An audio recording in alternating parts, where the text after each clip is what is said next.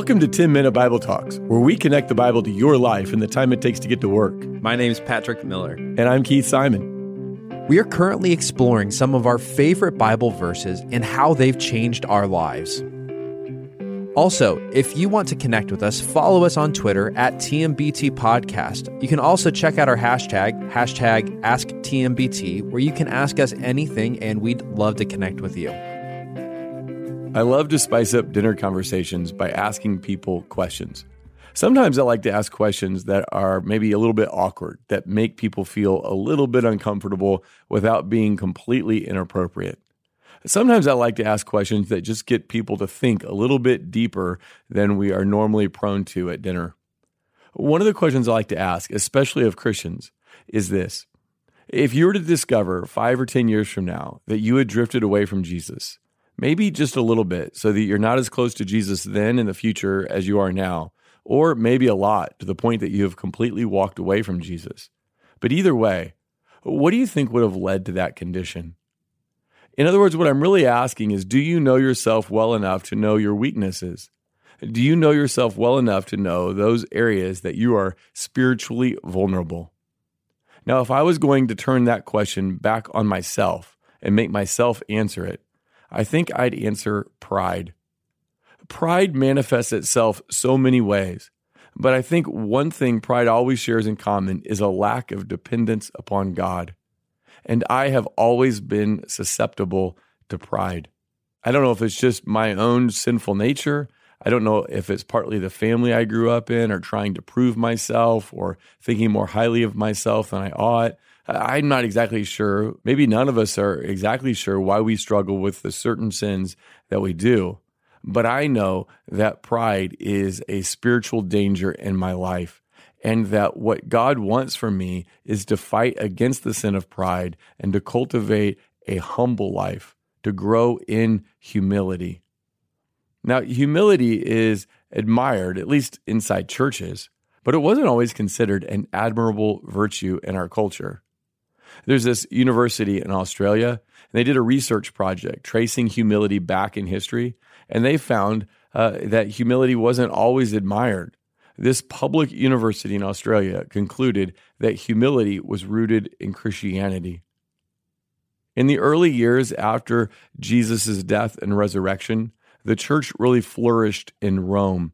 In Rome, not unlike our own country, it was a status obsessed culture. For example, one Roman author named Plutarch wrote a self help book. It was called this How to Praise Yourself Inoffensively. It's a crazy title. How to Praise Yourself Inoffensively. It's like how to do a humble brag. So Jesus steps into this world of status and rank and privilege and competition and comparison and self importance. In other words, a culture much like ours. And he says this in this world, the kings and great men lord it over their people, yet they are called friends of the people. But among you, it will be different. Those who are the greatest among you should take the lowest rank, and the leader should be like a servant. Who is more important, the one who sits at the table or the one who serves? The one who sits at the table, of course, but not here, for I am among you as one who serves. That passage is out of the Gospel of Luke, Luke chapter 22. And that last verse, Luke 22, 27, it's one of my favorite verses. Not because it doesn't sting, because to be honest, it does. I've already told you that I struggle with pride. But this verse is one of my favorites because it paints a picture of a humble Savior, a humble King that I want to learn to be like. I follow a humble king, and therefore I need to grow in humility. Let me read that last verse again Luke 22 27. Who is more important, the one who sits at the table or the one who serves? The one who sits at the table, of course, but not here, for I am among you as one who serves. Jesus says, Look, I don't sit at the head table with the important people who are being served and catered to. No, I'm the busboy serving everyone else. If I were to ask people you know, people who you work with, people in your family, your friend group, whoever, if I were to ask people who know you to describe you, just to throw out words that describe your character or what you're like to be around, I wonder how long it would take them to get to the word servant. Does anybody describe you as a servant? I think you could go on for hours and hours, maybe days, weeks, months, years, and no one who knows me well would throw out the word servant to describe me. And that's a problem because Luke 22 27 says that Jesus is the one who serves. Jesus is the one at your office who would go around and pick up other people's trash or who would stay late to take a project, even though it was inconvenient. Jesus, if he were in your family, he would be the one who serves. If Jesus were in your family, he would be the one who did the dishes or whatever odd jobs around the house that nobody ever really wanted to do. He would do the thankless tasks. He would give of his time, of his money, of his heart, of his resources, of his emotional energy. I want to be more like Jesus because into our status obsessed world, Jesus says, Look, I'm a servant, and so are all my followers. So I guess his slogan is, Come serve the servant. I'm not sure that's a great PR slogan. I'm not sure that campaign is going to be successful in 21st century America. But Jesus wasn't trying to please the culture. He wasn't trying to blend into the culture. He wasn't trying to adapt to the culture. In this sense, he punched the culture in the face. He refused to play the status game. He blows up the status game. So let's just take a couple minutes and think about the humility of Jesus. Jesus displayed humility when he became a man. Philippians 2 who being in very nature God did not consider equality with God something to be used to his own advantage. Rather, he made himself nothing. Catch that? Jesus made himself nothing by taking the very nature of a servant, being made in human likeness. Jesus was in very nature God. Think about all that it means to be God. All things were created by him and for him. Or as he says in Matthew 28, all authority in heaven and earth has been given to me.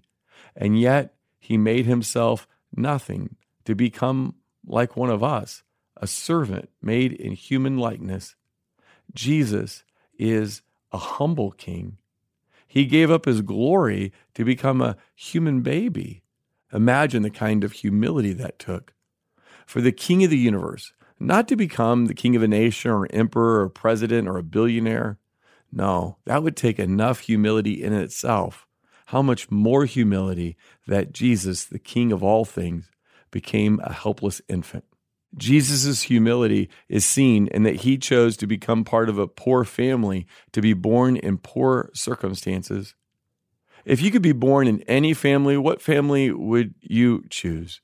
Maybe a wealthy one, maybe a famous one? Not Jesus. Jesus chose, remember, he was God. He chose to be born not to parents who are wealthy or connected or powerful, but to a poor engaged couple who couldn't even afford the standard sacrifices offered in the temple. He chose to be born to a young unwed mother. He chose to be born into a family that was part of a small unknown community. He rejected all the capitals, all the cities of higher learning of his day to be born in Bethlehem, a town so small and insignificant that it's not even listed in the records of Judah. Jesus' humility was displayed when he was respectful to his earthly parents. We know that Jesus was sinless, meaning he never broke one of God's commands, including the fifth commandment to honor your father and mother. Now, Mary and Joseph, they were not perfect parents. They weren't all knowing or all wise. They weren't sinless. So there must have been times when they had hard days and yelled at Jesus unfairly or out of anger or frustration. But Jesus was sinless, which means he was perfectly obedient, not only to God, but also to his earthly parents.